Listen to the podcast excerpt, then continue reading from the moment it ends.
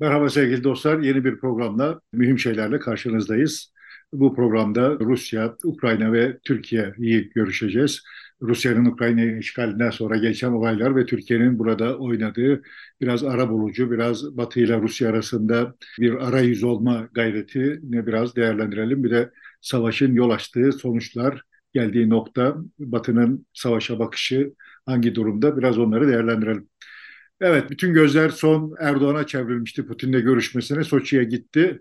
Herkes işte tahıl koridoru ile ilgilendi ama muhtemelen tahıl koridorunu aşan pek çok başka şeyler konuşuldu. Özellikle Birleşmiş Milletler toplantısı öncesi Erdoğan Rusya'dan bazı şeyler, bazı mesajları Batı'ya götürmek gibi bir gayretin içerisinde olduğu gibime geliyor. Evet yani Batı ile Putin arasında tek açık kanal olma pozisyonunu korumaya çalışıyor Erdoğan ve bence şimdiye kadarki şeyle başarılı. Dolayısıyla bu Soçi görüşmelerinin fiyasko olduğu kanaatinde değilim. Daha geniş bir şeye yerleştirmeye çalışacak olursak hikayeyi ben hatırlarsın Rusya Ukrayna'ya ilk saldırdığında yani bu savaşı Rusya kazanabilir ama sonuçta kaybeden o olacak.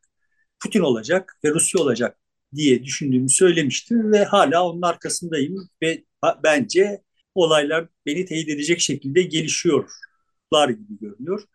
Geçenlerde bir Amerikalı senatör işte ahlaksızca efendim biz harcamalarımızın bilmem kaçıyla Rusya'yı Rusya'ya şu kadar zarar veriyoruz. Bu Ukrayna için yapılan harcamalara laf etmek manasız mealinde bir laf etti. yani biz parayı veriyoruz, Ukraynalılar ölüyor, Rusya zayıflıyor. Yani ne istiyorsunuz? ucuza yapıyoruz, ucuza elde ediyoruz elde ettiğimizin mealinde bir açıklamaydı bu.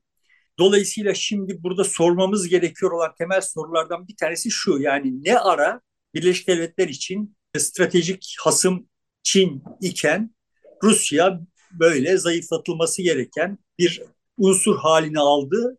Asıl temel sorulardan bir tanesi bu. Ben, ben bu sorunun cevabını bilmiyorum. Yani ne ara böyle bir şey oldu, neden oldu? Benim kafamdaki cevap şuydu yani. Mesele Rusya'yı zayıflatmak değil, mesele Batı blokunu konsolide etmek. Yani Rusya'nın Ukrayna'ya daha önce Gürcistan'a vesaire yaptığı ve işte böyle hani e, Putin Rusya'sının belli bir aradan sonra yeniden saldırganlaşmaya başlamasını bahane ederek bundan rahatsız olarak değil yani. Bunu bahane ederek Batı blokunu konsolide etmek, Birleşik Devletler şemsiyesi altında işte Birleşik Devletler tavuğunun altında civcivleri toplamak için yapılıyor olan bir şey olarak yorumlamıştım ve hala bana böyle görünüyor. Bu arada hani Rusya'yı zayıflat... Bu arada da belli ölçüde bu konuda adım da atıldı. Mesafe alındı yani. E, bir araya geldi belli ölçüde Batı ABD'nin etrafında. Tabii tabii. Bu anlamda amacına ulaştı zaten iş. yani İsveç'inden bilmem kime kadar NATO'ya üye olması artı işte Avrupa ülkelerinin Amerikan politikalarına gönüllü yazılması, savaş bütçelerini arttırmaları vesaire ve çıtları çıkmıyor yani. Birleşik Devletler orada yani yavaş yavaş bir çatlak başlamış idi Avrupa'da.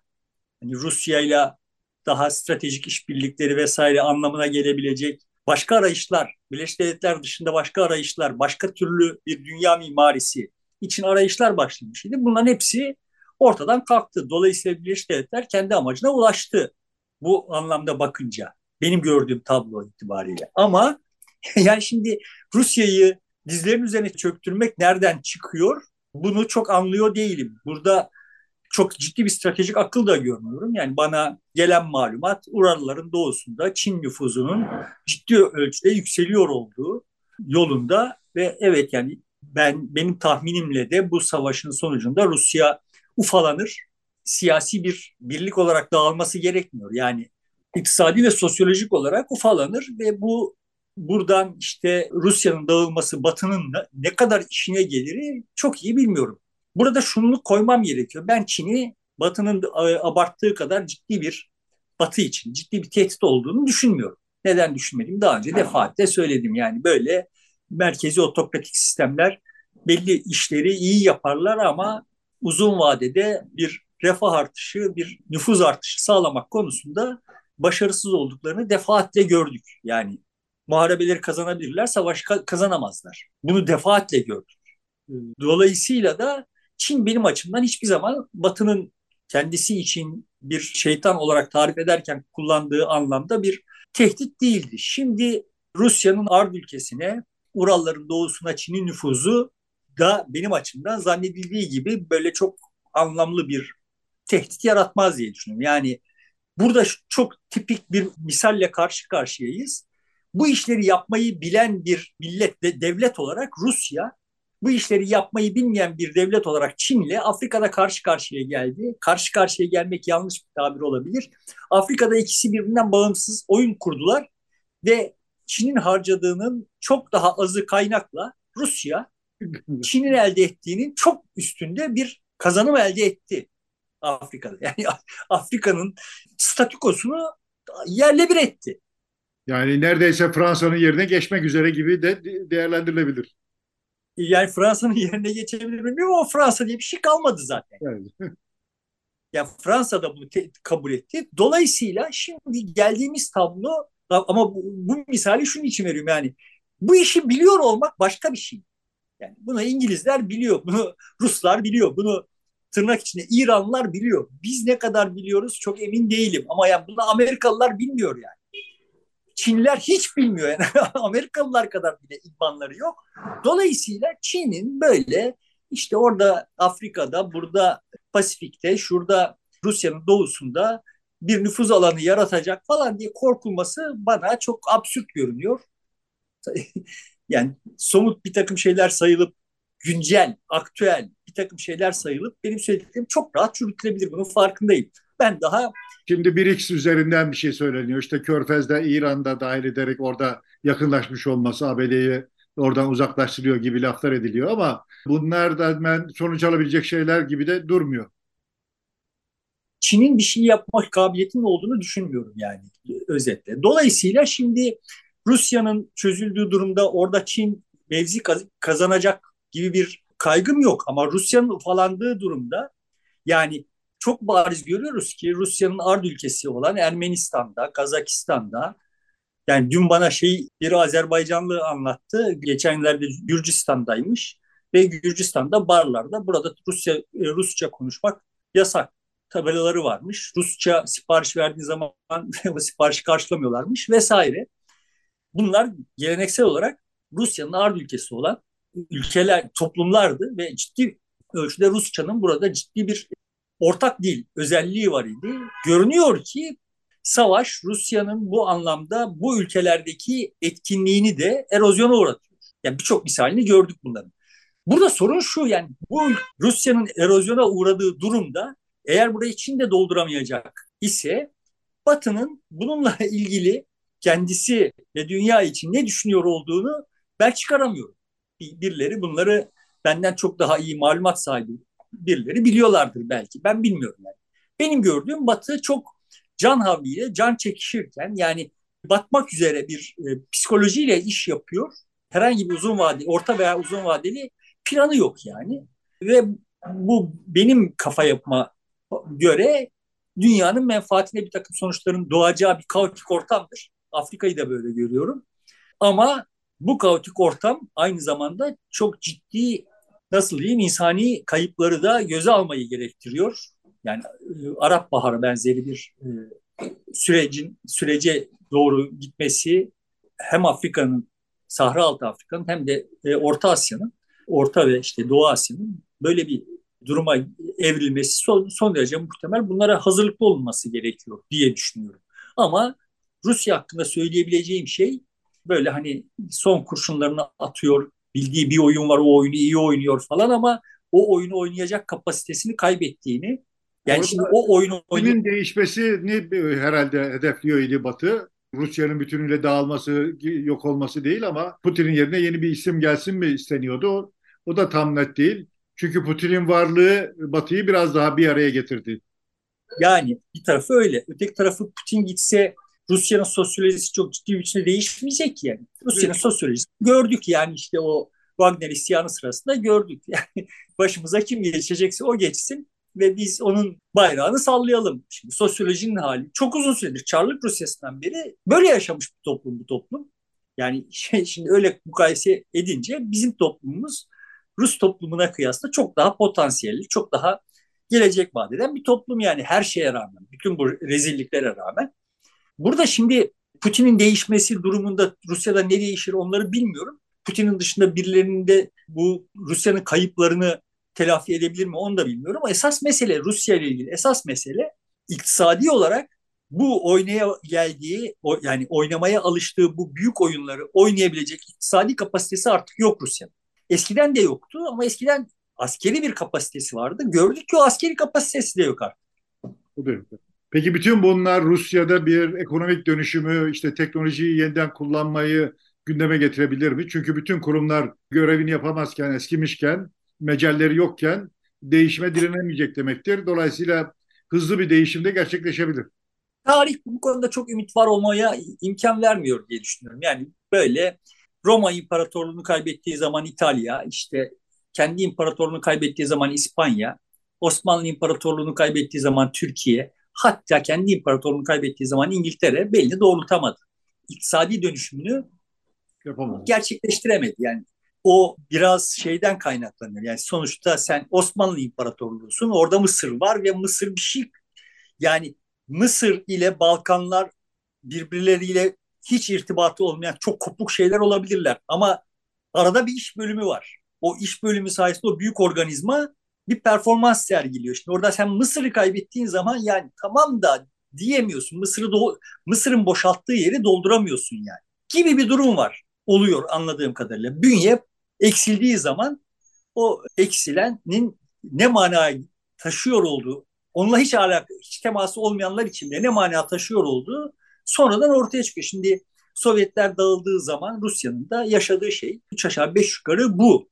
Yani insanların kendi hayatlarında bir yakınlarını kaybettikleri zaman yaşadıklarına benzer bir şey yani o bir yakınını kaybediyorsun ve onun falanca bir problemle karşılaştığında ilk aklına gelen onu aramak olduğunu veya işte bir başarısızlık anında onun iltifatıyla ayakta kalmıştı olduğunu filan yaşıyorsun ve o doldurulmuyor yani her insan kendisi olmasaydı olmayacaktı olan bir boşluğu doldurur demişti Sartre. Tablo böyle bir şey. Şimdi bir bütünlük var ve bu bütünlükte her unsur bir boşluğu dolduruyor. O ortadan kalkınca orada bir boşluk kalıyor. Dolayısıyla bir rehabilitasyon imkanı geri kalanı bir konsolide etme imkanı ortaya çıkmıyor gibi düşünüyorum. Dolayısıyla Rusya'nın kısa vadede bir daha belini doğrultabilecek olduğuna da ihtimal vermiyor. Burada Batı ile ilgili olarak yani Batı'nın herkesin iddia ettiğinin ve herkesin zannettiğinin aksine ne kadar kendi hedeflerine ulaşmış olursa olsun Birleşik Devletler Batı'nın da çok robust, çok yerli yerinde durduğunu zannetmiyorum. Yani çok hızlı bir biçimde mevzi kaybediyor. Kendi problemlerini çözmekte çok aciz. Kendi problemlerini çözemediği her durumda problem ihraç ederek, entropiyi ihraç ederek kendi entropisini düşük tutmayı tutmuştu uzunca bir süredir Batı. Bu konuda şık bir şey vardı yani eğer İrlanda'da bombalar patlamasa Londra'daki parkları yeşil tutamazsınız gibi bir motto vardı. Batı uzun süre böyle iş görmüş idi yani. Şimdi onu yapamıyor gibi görünüyor ve böyle uzaktan bakınca bize aman her şeyin her şeyin yolunda olan bir batı varmış gibi görünüyor. Hiç öyle değil. Dolayısıyla yaptıklarında böyle çok akıl aramak da çok doğru olmayabilir. İşte İngiltere'de en son Birmingham Belediyesi bile iflasını açıklamış durumda ki üst üste sorunlarla karşılaşıyor İngiltere ve bir türlü altında gelemiyor. Fransa keza aynı şekilde Almanya ekonomisi küçülür durumda son dönemde. E, problem e, var yani. Avrupa'da zaten çok büyük problemler var. Yani hep vardı. Bu küreselleşmeden en büyük zararı gören Avrupa olmuştu yani. Ama kuyruğu dik tutarak bu süreci yaşamaya çalıştılar, atlatmaya çalıştılar. Şimdi burada belki şu olabilir. Yani Avrupa biraz daha küçülürse, kavramsal ve, iktisadi olarak biraz daha küçülürse belki makul bir ölçüye indiği zaman oradan anlamlı bir özne çıkartmak zorunda kaldığında bir şey çıkarabilir. Yani e, önümüzdeki 30 yılda Avrupa şimdikinden daha küçük ama daha müessir Şimdi büyük ama etkisi yok yani işte Yugoslavya'nın parçalanmasından başlayarak hiçbir alanda kendi politikalarını üretip uygulayabilmiş bir özne değil Avrupa. Şimdi daha küçük ama daha müessir bir özne, daha yekpare yani yekpare derken homojen değil ama Avrupa Birliği değil de Avrupa Devleti, Avrupa Birleşik Devletleri türü müessir ve küçük bir e, özne haline gelebilir Avrupa. Bir ihtimal yani öyle öyle bir potansiyel var olabilir. Ama onun dışında Birleşik Devletler'in de çok akıllıca işler yapıyor olduğunu düşünmüyorum. Hiçbir zaman düşünmedim de şimdi iyice panik halinde çalışıyor olduğunu makinenin düşünüyorum.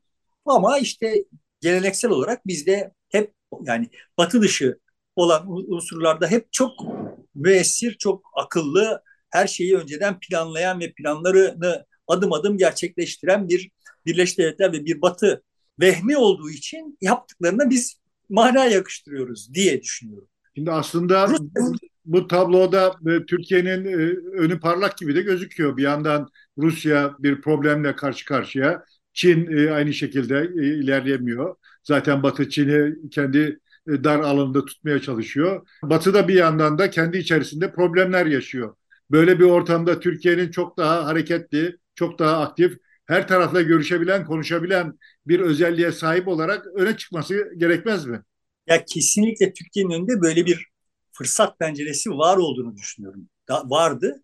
Yani ta 2002'den itibaren böyle bir fırsat penceresi vardı. Ama 2008 kriziyle birlikte bu pencerenin de büyüdüğünü düşünüyorum. Ama Türkiye bu fırsatları heder ediyor diye düşünüyorum. Zaten benim bu iktidarla en ciddi problematiğim, problemim buradan kaynaklanıyor. Yani yoksa işte adamların dinci olması veya şurada rant ekonomisi, burada bilmem ne filan falan, yolsuzluklar falan bunlar hepsi ciddi problemler ama esas mesele Türkiye'nin bu mevcut konjonktürde, dünyanın konjonktüründe o önüne gelen bir takım fırsatlar vardı ve bundan heder edildiğini düşünüyorum.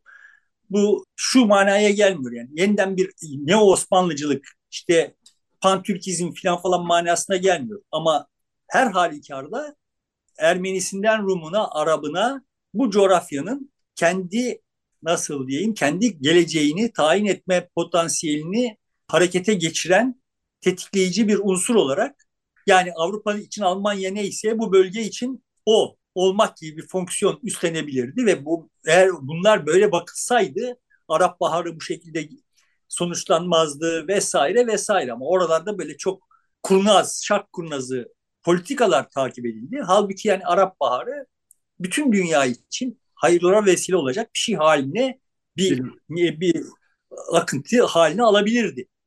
Bunun gibi mesela Afrika içinde işte Afrika'da da bir takım maceralar arıyor Türkiye.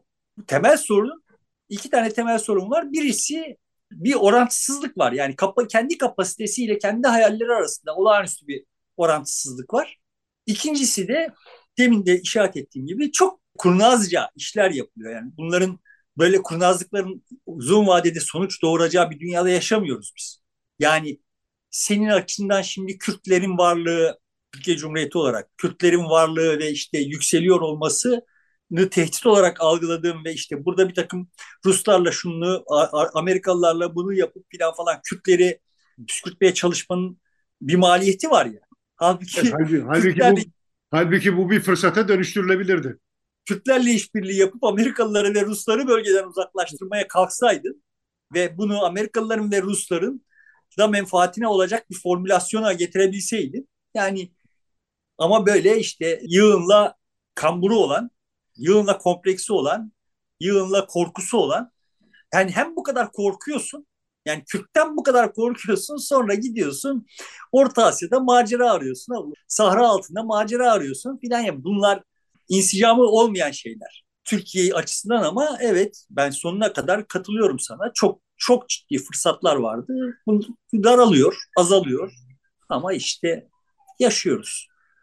Bu konuda iktidar, iktidar sonuna kadar suçlu. Kendi takıntıları vesaireleri yani Erdoğan 2013'ten sonra iyiden iyiye tırnak içinde müesses nizama teslim olup işte bir Kürt düşmanlığı vitesine geçmiş olması 2005 2015'ten sonra özellikle filan e, yani Türk dış politikasının Kürt düşmanlığına rehin bırakılması gibi şeyler yüzünden bence çok bariz bir biçimde hükümet çok Erdoğan ve işte onun hükümetleri son derece suçlu. Ama ben her zaman ki olağan şüphelinden e, söz etmeden bu cümleyi tamamlamayayım. Yani Türkiye'de bu anlamda bir entelijansiya yok. Yani, yani kimse doğru dürüst analizler yani okudun mu? Bir tane doğru dürüst şöyle uluslararası yani Türkiye'nin Afrika'da ne yapıyor olduğuna dair ne yapmaya çalışıyor olduğuna, Afrika'nın durumunun ne olduğu ve orada Türkiye ne yapabilire dair birbiriyle çelişen normalde bu değil midir yani entelijansiya dediğin orada birileri Afrika'da şunlar var ve Türkiye bunu yapmalı diyecek. Birileri yok böyle yapmalı diyecek falan. Yani buradan bir şey çıkacak yani. Biz bunların hepsinde hükümet bir şeyler yapıyor. Ama üzerine kafa yoran kimse yok yani. Sonra biz işte toplumu suçluyoruz falan filan. Şimdi aslında Türkiye'nin önünde yani çok kişinin fark etmediği bambaşka bir güç var. O da e, insan potansiyeli. İşte Osmanlı coğrafyasından kalan işte Kürdü, Arabı, Rumu, Ermenisi, Yahudisinin yanına işte Avrupa'da pek çok yerde var olan artık daha çok temsil edilen Türkler var. Onlar üzerinden işte diğer Afrika'daki bir takım Türkiye ile daha sempatik hareket eden ulusları da birlikte hareket ederek aslında hareketi geçirebileceği çok fazla bir insan potansiyeli var. Yumuşak güç olarak. Bunu hiç kullanmıyor. Kullanma niyeti de olduğuna dair en ufak bir emarede göstermiyor.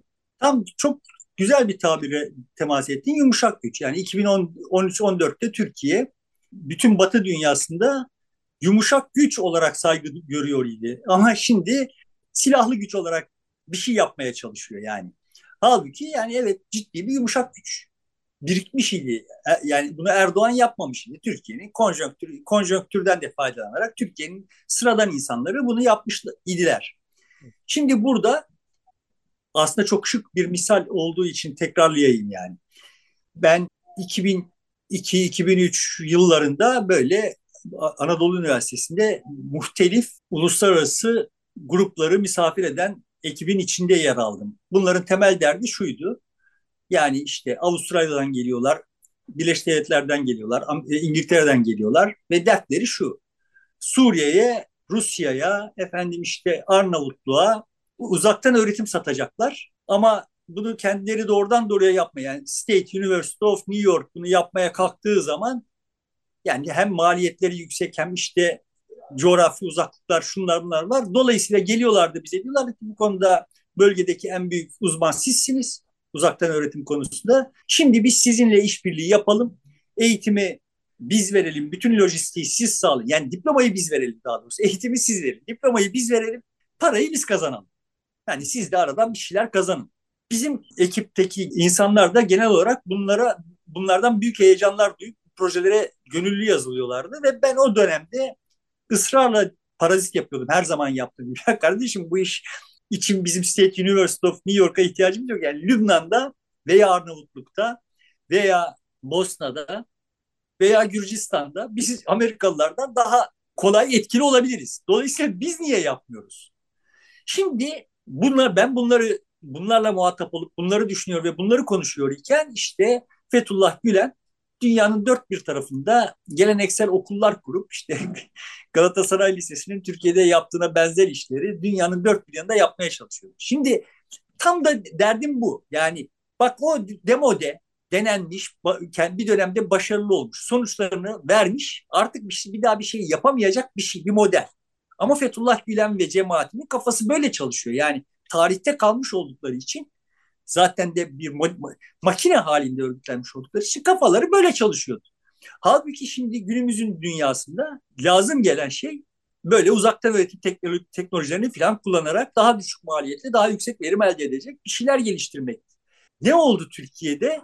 Fethullah Gülen cemaatinin yaptığı salaklıklar vesaireleri falan falan üst def, defterini dürdük. Ama daha onu önce biz Afrika'dan, Orta Asya'dan sayısız öğrenci getirdik Türkiye'ye. Bunlar memleketlerine gidip Türk dostu olacaklardı. Öyle olmadılar, gitmediler yani. Gitmez zaten çoğu. Bir kısmı gider. Yani niye gitsin sen şimdi e, çocuk Şırnak'tan Eskişehir'e geliyor, Eskişehir'den Şırnak'a dönüyor. Yani şimdi Kongo'dan Türkiye'ye gelmişsin, niye gideceksin?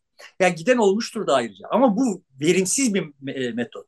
Halbuki biz pekala mesela uzaktan öğretim e, üzerinden demin sözünü ettiğim türden bir nüfuz alanı ve işte o toplumların kendilerini geliştirmeleri için insan kaynağı yetiştirme işini vesaire falan üstlenebilirdik. Ve senin dediğin gibi bu ciddi bir yumuşak güç olurdu. Bu konuda da bize o ne yapıyorsunuz diyebilecek bir güç de yoktu yani ortada. Çünkü coğrafi olarak sahiden çok uzaklar yani. Yani bu anlamda öyle veya böyle performans gösterenler e, Avustralyalılar ve Birleşik Devletler'ler. Yani sonuçta Biz tam ortada kalıyoruz ve bu tür işleri akıl etmedik, akıl ettikse yapmadık vesaire. Sonunda geldiğimiz nokta ne? Pandemiyle birlikte seninle bu programları çekmeye ilk başladığımızdan pandemi sırası pandemi sonrası çekmeye başladığımızda ben kendi hesabıma demiştim ki bu pandemiden en ağır yaralı çıkacak olan kurum okul olacak ve öyle oldu. Yani yani şimdi her şeyi fırsat bilip hibrit eğitime geçme çabasında bütün dünya Türkiye zaten öyle.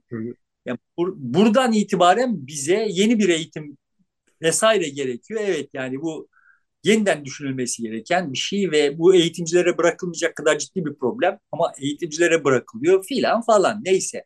Dünya bu bu badireyi atlatacak. Bu badireyi atlattığı zaman da geride okul kalmayacak yani. Başka bir şey olacak. Başka bir şey olacak yani. Sonuçta eğitim başka başka kanallarda yürüyor zaten. Şimdi benim yeğenim anlattım mı bundan önce bir hatırlamıyorum. Yapay akıl konusunda eğitim veren birileriyle işte temas etmiş. Paralı bir eğitim bu. Yüksek ücreti var yani. Uzaktan öğretim. Eğitim verenler işte bir yüzde otuz kadar kontenjan açmışlar parasız. Başvuranların arasından işte kurayla ya da sırayla bir şeyler seçiyorlar anladığım kadarıyla. Yeğenime de o sıra gelmiş. Son derece disiplinli, sistematik bir eğitim alıyor ve uzun süredir alıyor. Uzun süre daha alacak. Şimdi çok ibretlik bir hadise bu yani. Bu işi yapanlar Birleşik Devletler deler ama e, uluslararası bir inisiyatif yapay akıl konusunda bir takım eğitimler veriyorlar. bir noktada ortaya çıkıyor ki ders görenlerin önemli bir bölümü Müslüman. E, Kurban Bayramı gelmiş. Şimdi Kurban Bayramı'na saygı olarak ara veriyorlar eğitime. Sonra bakıyorlar ki ya işte kendileri orada öğleden sonra dörtte ders verirken burada birileri gece üçte kalkmak zorunda kalıyor. Ya bu iş böyle olmayacak. Adam kalkıyor gelip İspanya'ya yerleşiyor. Yani dünya böyle bir dünya. Buradan birileri hala yapay akıl işte bir takım el tekellerin elinde kalacak da dünyaya falan gibi geyikler bir yandan yapılıyor. E bir yandan ama işte bak yani bunu bütün toplumsal kesimlere yaymak konusunda bir takım inisiyatifler var ve onların böyle hassasiyetleri var. Tamam ya bunlar hepsi bir arada oluyor ve bu hepsinin bir arada olduğu dünyada herkes kendi seçtiği örnekler üzerinden dünyaya bir akıbet biçiyor. Uzaklaştık mevzudan. Yani ben şimdi Rusya'nın çok ciddi bir geleceği olduğunu düşünmüyorum ama Rusya'nın ani bir biçimde dağılmasının yaratacağı bir kaotik ortam olacağını Çin'in bu mevzuya vaziyet edebilecek kabiliyeti olmadığını düşünüyorum. Dolayısıyla bu herkesin hazırlıklı olması gereken bu sefer bir Orta Asya baharı gibi bir hengameyle karşı karşıya kalabiliriz yani. Orta Avrupa, Ukrayna, Orta Asya. Orta Avrupa'da dahil olabilir Ukrayna ve çevresi itibariyle. Ukrayna'ya gelince Ukrayna bu olayda gerçekten haline acınacak bir kurban halinde ve bunun da farkında yani benim bu konuda kendisiyle temas ettiklerim çok yekten diyorlar ki yani biz Ukrayna için savaşmıyoruz. Hepiniz için savaşıyoruz. Hepiniz parmağınızı taşın altına koyun. Farkındalar yani. Hepimiz için ölüyor olduklarını düşünüyorlar. Ben ne kadar hepimiz hepimiziz onu bilmem ama net toplamda Ukraynalılar kendileri için savaşmadıklarının farkında ve zaten de kendileri için savaşmıyorlar. Yani orada kurdun önüne atılmış bir kuzu durumundalar. Nasıl bu badireyi atlattıktan sonra kendilerini toparlayacaklar onu da bilemiyorum ama senin dediğin gibi Ukrayna savaşının muhtemel sonuçlarına göre Belarus'tan Litvanya'ya, Polonya'ya, Moldova'ya kadar bütün bir coğrafya ciddi bir biçimde istikrarsızlaşacak. Pusulaları kaybol, kayboldu yani. Dolayısıyla Doğu Avrupa içinde karanlık bir gelecek öngörebiliriz. Bir kaotik bir gelecek öngörebiliriz yani. Buradan Türkiye'ye gelecek olursak, Türkiye en başta dediğim gibi yani sonuçta Erdoğan'ın bu Soçi ziyaretini fiyasko, başarısız, sonuçsuz filan görmüyorum. Yani işte gitti, eli boş döndü filan gibi görmüyorum. Çünkü Erdoğan'ın o ziyaretteki temel muradı senin işaret ettiğin gibi Birleşmiş Milletler'e gittiği zaman Putin'le görüşmüş birisi ve yarın yine görüşebilir olan birisi olarak gitmek gibi bir derdi vardı ve bunu başardı. Yani bu, bu sonucu aldı. Ayrıca da anladığım kadarıyla Rus tahılının ciddi bir bölümünün doğrudan Afrika'ya transferi konusunda da Yani doğrudan Afrika'ya transferinde yani Türkiye'ye transfer edilip burada un haline getirilip de Afrika'ya yani Türkiye'de işlenip Afrika'ya götürülmesi konusunda da bir anlaşma varmış gibi anladığımız kadarıyla. Dolayısıyla çok da böyle e, boş bir iş değil. Şimdi şu, şöyle bir tablo çıkıyor. E, savaşta Rusya ve ekonomik olarak da zor durumda, askeri olarak da çok başarısı yok. O görüldü. Ama e, hala ekonomik gücünü Afrika'da kullanabiliyor. Orada işte bir takım darbelerin arkasında yer alabiliyor Wagner sayesinde. Bir yandan da şimdi buğday üzerinden, e, un üzerinden e, Türkiye ile birlikte Afrika'ya yardım eden ülke konumuna gelebiliyor. Ya tabii bu Rusya'nın ekonomisinin bir transformasyona ihtiyacı var onu yapamayacak ama mevcut ekonomik durumunda da sonuçta tabii kaynaklar yani yeraltı kaynakları itibariyle sahip olduğu bir ekonomik niş var. Oradan gelen parayla bu işte bir milyon ton tahıl mukayese edilecek şey değil yani. Çok anlam taşımıyor yaptığı yardım. Hani Rus ekonomisinin büyük ama yani bir jest bu yani. Niyet ben bunu yapıyorum gösteriyor en azından. Hani ben Rus ekonomisiyle ilgili sıkıntıdan söz ederken kastım yani ekonomi doğrudan doğruya petrol, doğalgaz, işte yeraltı kaynakları yani işte ne o fosfat, mosfat yani bu, bunlar, bunlar üzerinden yani e, yürüyor olması ekonominin o ekonomiyle dünyada bir oyun kurucu haline gelmek mümkün değil. Bunu kastediyorum yani. İstersen son cümleleri söyleyelim. Az bir vaktimiz kaldı. Yani Türkiye bu anlamda teknik olarak bakıldığında çok anlamsız işler yapmıyor. Ama bunun bir stratejik, taktik ve stratejik omurgası yok gibi görünüyor. Erdoğan'ın da işte şimdi elde ettiği zemini çok uzun koruyabilecek olduğuna da ihtimal vermiyor. Ama muhalefetimiz olmadığı için işte yapılan her şey bir yani uluslararası gelişmeler, şartlar, konjöktür hala Türkiye'nin bir şeyler yapabilme potansiyeline sahip olduğunu gösteriyor. Yapabilir yapamamaz ayrı bir şey ama böyle bir potansiyel var. Kesinlikle var. Ben de öyle düşünüyorum. Peki burada bitiriyoruz o zaman. Sevgili dostlar yeniden görüşmek üzere diyelim. Hoşçakalın. Desteğiniz için, ilginiz için teşekkür ediyoruz. Yeniden buluşmak üzere. Hoşçakalın.